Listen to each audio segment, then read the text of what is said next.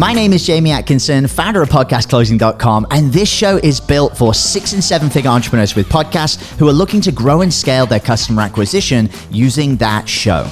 If you're a six or a seven figure entrepreneur with a podcast and you want to get featured on this show to talk about your own podcast journey, go to top100interview.com. Now over to your glamorous host, Brittany Chatterbach, and don't forget to subscribe for daily interview content. Hey guys, welcome back to the show. It's Pasha here. Today we have a super exciting guest, Bob McIntosh. He runs a digital marketing company that specializes in real estate investors and e commerce. He's also the host of the Get Out of Your Own Way Now show. Welcome to the show, Bob. Thank you so much for coming on. Appreciate you having me, and thank you all of you for listening Thank you. And it's a pleasure to have you. We're going to have some great conversation. We'll cover what's working, your podcast, your challenges, and your goals. And I'm sure within that conversation alone, we'll have some great takeaways. Before we jump in, do you mind telling us a bit about your journey and where you are today? Yeah. So uh, my dad and I started flipping houses, oh man, almost 15 years ago. Um, that's how we kind of started in the real estate space, and we still do a lot in the real estate, mostly mostly on buy and holds now and things of that nature. But along the way, I doing that, we were doing all of it in Buffalo, New York, but I moved to Los Angeles and I said, well, how do I provide value in a space from 3,000 miles away? And that was where internet marketing was kind of born. So I got very good at that, especially within the real estate investing space. And uh, and then a few years ago, instead of just showing people what they should be doing, I said, what if we actually just did it for them? And so Three Degrees was born, and here we are doing it for folks now.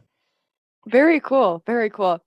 So tell me a little bit more about what marketing looks like for real estate investors because e-commerce i can have a, I have a pretty good idea of it but for real estate inv- investors what do you do?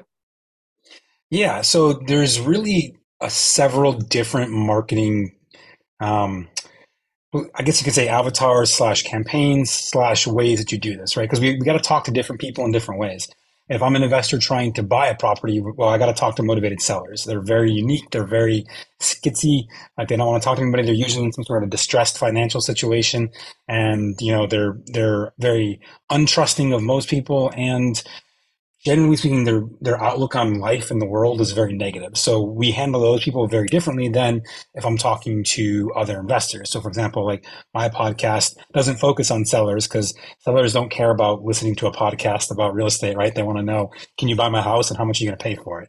So when we talk to other investors, um, private money lenders, you know, who lend us money to buy these deals, and most anyone else in that space, where you know it's very different, right? Like I'm talking to someone who is thinking about things differently. They want to know about ROIs and they want to know about how this works and you know internet marketing and podcasts and they care about all these different things because they're looking at this business in a very different way than that. So it kind of it's this interesting world where we've got two two well I mean there's more than two but basically two very different um, people that we have to talk to and so it's almost like marketing schizophrenia. like you got to wear totally different hats when you're talking to these different folks. Very interesting. Very interesting. So, how long have you been in this space? I guess what? Um, how well, so start this business? Yeah, so the agency itself helping folks is only we're um oh god yeah I mean I guess technically four years but there's some some weirdness in there from some other previous uh, lawsuits that were happening and some BS. So really about two, two and a half years or so. Um, but I've been teaching internet marketing for investors since 2012. So it was 11, 11 years at this point in time. Um, and I've, I've helped more than 15,000 entrepreneurs. I've spoken on stage for about 4,000 hours, helping people with this specific topic of internet marketing as investors and how we attract the things that we want to attract into our business as investors. Mm, very interesting. So you so you've been in the space for a good few years now. What are some of your favorite strategies that you implement for yourself for growth? Um, so it, it just depends. Um, there's there's a lot of different things. Uh, to be honest, my my favorite, which is not always the most reliable, but it always it, it universally produces the best clients for us, is speaking. Right, going to a stage and, and talking to people, and because several things happen. Number one, and, and this has been hard for the last few years. And that's why I say inconsistent because obviously COVID and, you know, it, like Zoom calls are just not the same thing. And when I say this speaking, I mean in person at an event, talking to people. It's obviously not as scalable in many cases, uh, but there's just something about being able to see someone, talk to someone, provide value for them, help them have their eyes widen and that kind of light bulb moment go off in their head of, oh my gosh, like I can actually do this. Cause I think so many people, and I think this is true more in the real estate space than like definitely more true than e-commerce because we've done a lot of e-commerce as well. And that's you have a crowd that tends to be less tech savvy. And so therefore they associate internet and even podcasts and a lot of these other things that we do as like this, oh, I, I can't do that. I'm I'm not that tech savvy person, right? I don't I, I can right. But then you kind of break it down and you show them and they're actually able to stand there and ask questions. And I think what it creates is this methodology of, oh my gosh, I can. And so then what happens is two things for me. One, they go, Yes, I can actually do this, right? Like they get all excited by it. And then they go, they start it and then they realize, man, it's actually a lot of work. And so for us, that's then, oh, why don't you come back and talk to us about it? So ironically, mm. you know, our internet marketing business drives most of its leads not from the internet. Um, and this is not that there's anything wrong with that. Um, it's just, it's for me, it's my favorite because being on stage is my happy place. I enjoy it a, a lot. So do you, what other strategies do you implement for, let's say whoever's listening, they're like, oh my God, like public speaking, I can't do that. You know, so what, what other strategies do you, do you, I guess, advise? Yeah, so I, the answer is going to come down to what do you have more of, time or money? And if you have neither, well, you're going to find yourself in kind of a, a hard place for a while. I don't, know how else to say it, but um, if you've got more time, then using social networks, right? Being on there, being on podcasts, both being interviewed and interviewing, um, both ways work out great. Um, you know, go to Facebook groups, LinkedIn groups. LinkedIn's hot right now. I would, I would, especially for a lot of entrepreneurs, if you're a B2B space, be on LinkedIn uh, unequivocally. Like there was just a stat, I think it was posted by LinkedIn, if I remember correctly, that less than 1% of LinkedIn users post more than three times a week. Like let that sink in for a second. Like less than 1% post more than three times a week. Whereas Facebook's about 65 to 70% post more than three times a week. So like hmm. your competition there is is negligible. And so you'll have a lot of like one post that might get a little bit of traction on Facebook or Instagram or even TikTok might go literally 100x further on LinkedIn just because there's not as much content for you to compete against. So um, I think those ways are, are great for time. And if you've got money, just run ads. Like it's straight up, it's the easiest way because it's just put money in, get results out. Um, it requires fairly little amount of time, and the little bit that you do need, you can replace with someone like me or my team to do it for you. So if you've got money, just run ads. It's just it's the quickest, easiest way to scale, and it's also very predictable and repeatable. Mm, I see. Thank you for that. What do you wish that you knew back when you first started that you know now? Everything. um, I, I think the, the biggest thing that I, if I could go back and teach myself something from back then, is just um, make the investment in yourself sooner. And what I mean by that is, you know, can you can you forego paying yourself or pulling money out of your company, and by doing that, pouring it into you slash the company? Because for most of us, our companies when we start are just us, or you know, us and maybe one or two other business partners. So can we take that information and can we plug it in, uh, or sorry, can we take that that money and plug it back into growing ourselves vis-a-vis more ads, more opportunities, more sponsorships, more whatever it is that's working for you. Just do more of that and forego paying yourself for a while. Um, I think that is, I think that's an untapped resource that people don't think about too often. Mm. Tell me about one of your favorite client wins. Um, yeah, so I think probably like most recently, this one sticks out. There's a lot, but th- this one just happened like I don't know, like three weeks ago. Um, so we had a client, uh, fairly successful investor. Uh, I won't say where, just because they're they're pretty well known in, in the area that they operate in, and they had their website and SEO and all their stuff with um, a very prominent third party company, one that most everyone in the space would know and a lot of folks use. Uh, and there's nothing inherently wrong with them. Like they do a pretty good job, but it's not great. It's it's very cookie cutter. And so we took over their website, we took over their SEO, and specifically their SEO. Uh, in a matter of, I think, two months, we've increased their traffic 153%. Um, we've increased the actual number of rankings for keywords that matter to them, um, not just ones that someone said, "Oh, here's a keyword we think." Like, no, like there's actually things that people are wanting to know. Um, we, I think we've moved them to the first page in like 40 keywords and moved them from the bottom of the first page to mid level to not quite first place, but mm, top five um, in like another 20 or 25. Right. And so, uh, and if we look at what that equates out to their business for them is at the end of the day, you know, I believe if I'm, I, I believe the total number of additional leads per month has almost tripled um, from what it was prior to where we are at. And so when I look at that, I go, okay, great. Now, you know, in the real estate space, we won't know what the ROI of that is for a while, right? It might be six to nine months before we see the ROI because by the time you buy a deal, rehab a deal, put it back on the market and sell it again, it takes months worth of time. Um, and they've only been working with us for about two months. So, you know, it'll be some time before we see that. But if we just look at the average numbers of what they used to do prior and what they're doing now, um, I mean, literally, they'll have 100x their investment with us in the first two months alone, not to mention whatever happens for the next 10 months that uh, we're contracted with them. And I'm assuming probably more than that since the first two have gone pretty good so far. Amazing. I love it. I love that. So, I guess what are some of the biggest challenges that you're facing in the business right now? Uh, so, biggest challenges right now is privacy. um, well, I love the idea of privacy. Um, it's great, like you know, iPhone saying, "Do you want to ask these app not to track you?" and uh, you know, Google getting rid of cookies possibly this year or maybe early next year. Like all of this sounds great from a user standpoint of, hey, like our data is more private and people are being more aware of that. Um, the challenge of that, though, is as a marketer, as an entrepreneur who's running a company that needs marketing, um, whether it's my company or our clients, um, the, the more privacy that there is, the less reliable results are and the more expensive it becomes. And this is something that a lot of entrepreneurs don't think about. Like we're, we often were champions for this whole idea of privacy, but realize that privacy comes at a cost, literally a cost to our business of making everything more expensive. Like if you look in the last 12 months, um, Facebook ad costs across the board have increased over 30% over the Black Friday timeframe, which is the most expensive time to run ads. It was like 70 or 75% high, higher this past year than it was the year before.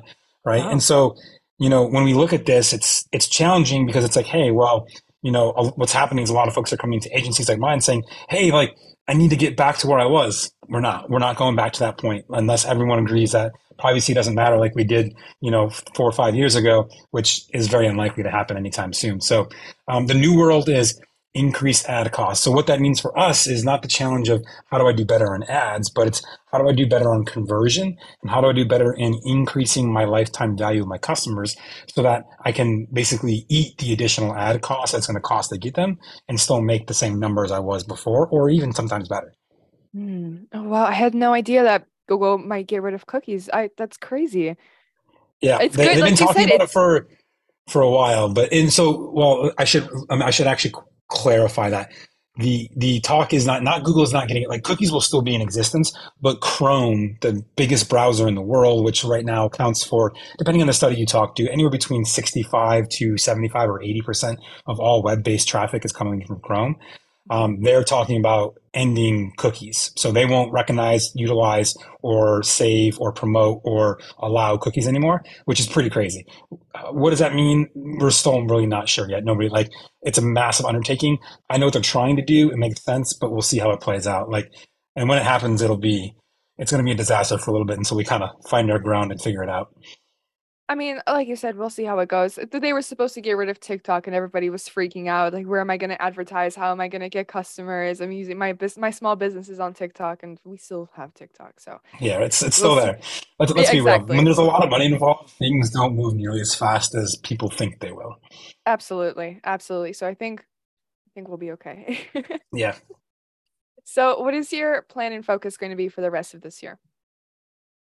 Uh, for us, the plan and focus is massive growth. Uh, I believe wholeheartedly that we have the best system for real estate investors specifically.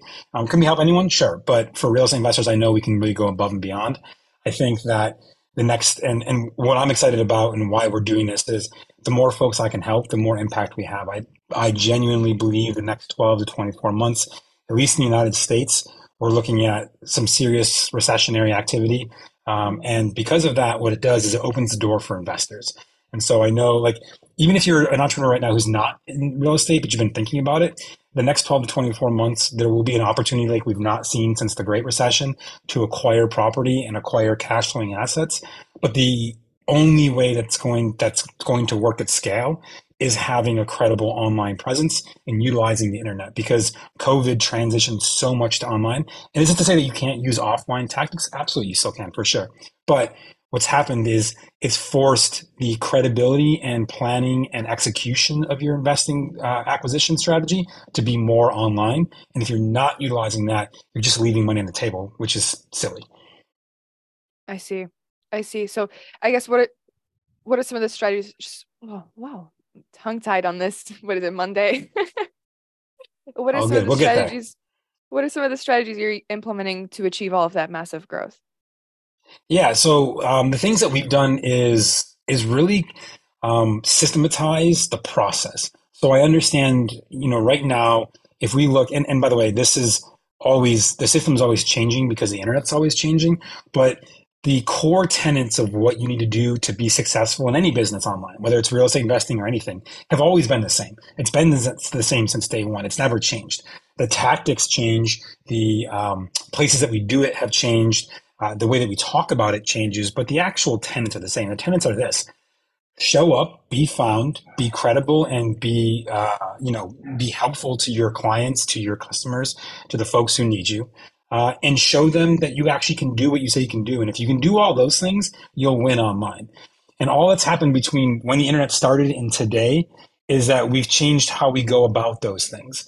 And so we've built, in my opinion, a better system for how that happens to make it faster, easier for entrepreneurs and investors to drop in and say, okay, how do I do that as quickly as possible? Even if I'm I'm literally a nobody today, how do I become somebody tomorrow, online at least, so that I can use that and leverage that in everything else that I do to make more money, buy more real estate, build a better business.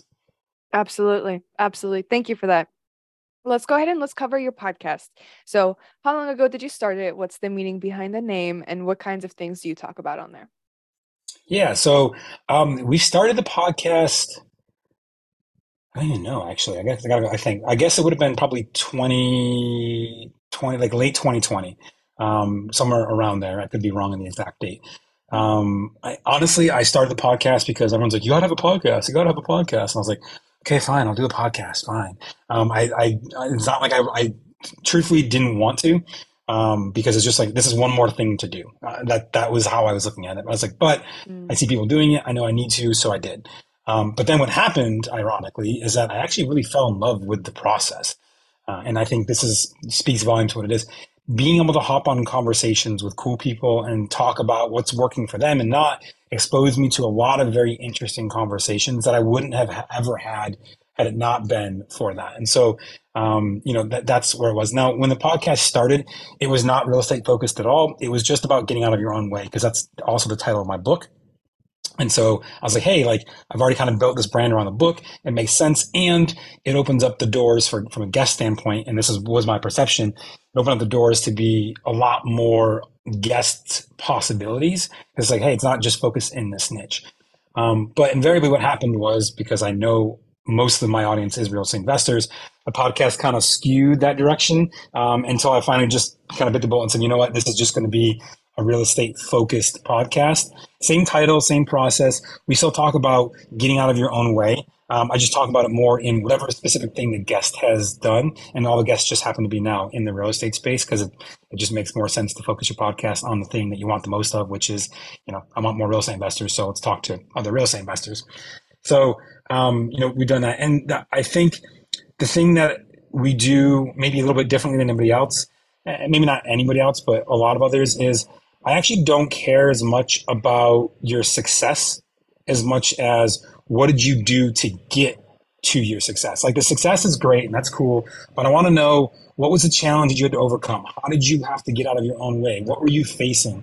Because the thing that I found is that we, every entrepreneur, I've yet to meet a single entrepreneur that didn't have to get out of their own way, but every single one of them, the way they did it, they did that, how they looked at it, what they were feeling at the time, and how they overcame it has always been different. And so I think the best thing that I have found I can do for entrepreneurs is say, hey, like if we're all facing the same problem, but we're all facing it in a different way, let's expose as many different ways as possible so that you don't feel like you're alone in the process of getting out of your own way. And so that's what I try to do. I love it. I love it. I'm so glad that you started talking about the getting out of your own way thing because I was just about to lead into that. So tell me about a time where you I guess, figured out that you were in your own way? And what did you personally do to overcome that? Yeah, so the the the time that I talk about a lot, and I talk about this in my book as well, um, it is early on, and uh, I was being a typical entrepreneur, which means wearing every single hat. I was doing all the things, and I was not playing. I was not. I was playing the technician role, not playing the manager entrepreneur role. And there was um, I was working on my website because I come from a tech background, so I kind of understand that. And I was like, oh, I could build my own website, even though I'm not a great designer. Um, you know, I know the tech, but not necessarily the design aspects. The uh, I built this site, and I was like, yeah, I think we're good, right? And I sent it off to one of my mentors, and he wrote me back like 30 seconds later, like, is it done? Because it looks like crap. And that was three months of my work. I was like, oh, no. oh. And I, you know, I know he didn't mean it in a mean way, but it, it like punched me in the gut. And I, uh, I like, I was, so I was sitting in, in my office chair, like one of the ones that kind of like spins around. And I like threw myself back, put my hands like on my forehead and like onto my temples. And I was like, right? Like, it's like, just like, this is, oh my God. And as I'm doing so, I'm like leaning back in my chair and I'm looking at this one spot in my wall. And there was like this little like dent in the paint or like, I don't know, like someone had punched it and then they like, uh, you know, it was in an apartment. They had punched it and then they, I don't know how, but then there was like, they filled it in with spackle, but it didn't flatten it out. So it was like indented. So I always look at that one dent. I don't know why, but it was just like, it was something to focus on. And every time I would get stressed or something would happen, I would be doing that. Um, and actually, this ironically goes back to the start of our conversation before we uh, hopped on recording, which is um, that was right when this picture came out of Mark Zuckerberg at Facebook with this motto on their wall that says, Move fast and break things. Done is better than perfect. And I remember thinking to myself, yeah, done is better than perfect. Like the site might still kind of suck, but we just got to move on. Like I'm, I haven't even bought a real estate deal yet. Like I'm like, what am I even doing? Like who cares? Um, and so I actually made my version of that sign and I taped it at that same exact spot on my wall um, that I would look at where the dent was. And so what would happen is then every single time from then on that I would like be in this mode where I'm like leaning back and rubbing my temples, I'd always be looking right there because I always had. And bam, there's that reminder of you know done it better than perfect, which is sort of the spawning of getting out of your own way. And it was a reminder to me to say, hey, if you're like sitting back in frustration looking at the spot again, it's probably because you're doing something you shouldn't be doing. Uh, and you need to get out of your own way and stop doing that thing and figure out that done is better than perfect. So it became um, this very like like unintentionally became um, the way that I, I, look at it. And so now I carry that forward in a lot of ways. You know, I've moved since then, but the the, the principle is still the same. Mm. I love that though. So you just put a physical reminder that already fit into your current habits. Exactly. Just yeah. like because okay. if you try to change your total habit from nothing, right? Like that's way way harder. If I simply work with it's already there, and I think was it uh, in Atomic Habits he talks about that, right? Like it's not it's not you don't try to change everything. Try to work the thing you want to change into the thing you're already doing, and it will by default create the change that you that you're after. Small little improvements here and there, and that'll make it easier to go and change the habits for good later down the line as well. It just starts with that little little push, I guess.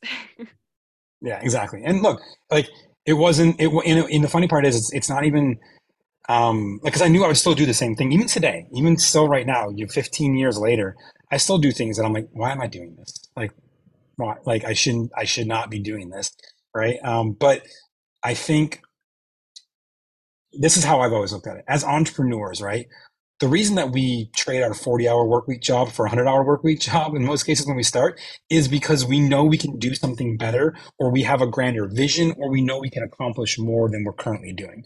And because of that we're always going to push ourselves to do more. But that also that very thing that creates who we are as an identity almost especially at the beginning as an entrepreneur is the very thing that holds us back as we grow. Because even though we know we can do better and we could be doing this, we have to let it go and say, look, maybe someone else doing 80% as good as I could is fine for right now because if I have four people doing 80%, I'm still doing more than me doing 120. Mm. So delegate, delegate, delegate. yeah, yeah, and and yeah, that's usually also the sign, right? Like if if you're finding things you need to get out of your own way, it's usually time to assign it to somebody else, um, or or accept that hey, maybe it's not your thing that you should be focused on. Like I'm not a detail person, like I know that about myself, and yet sometimes a lot of the work that I do is there. So I'm, I'm always trying to find ways like if I'm mired in the details, that's not that's not my zone of genius, and I know that. Sometimes you have to, that's okay. But I try to be out of that zone as much as possible.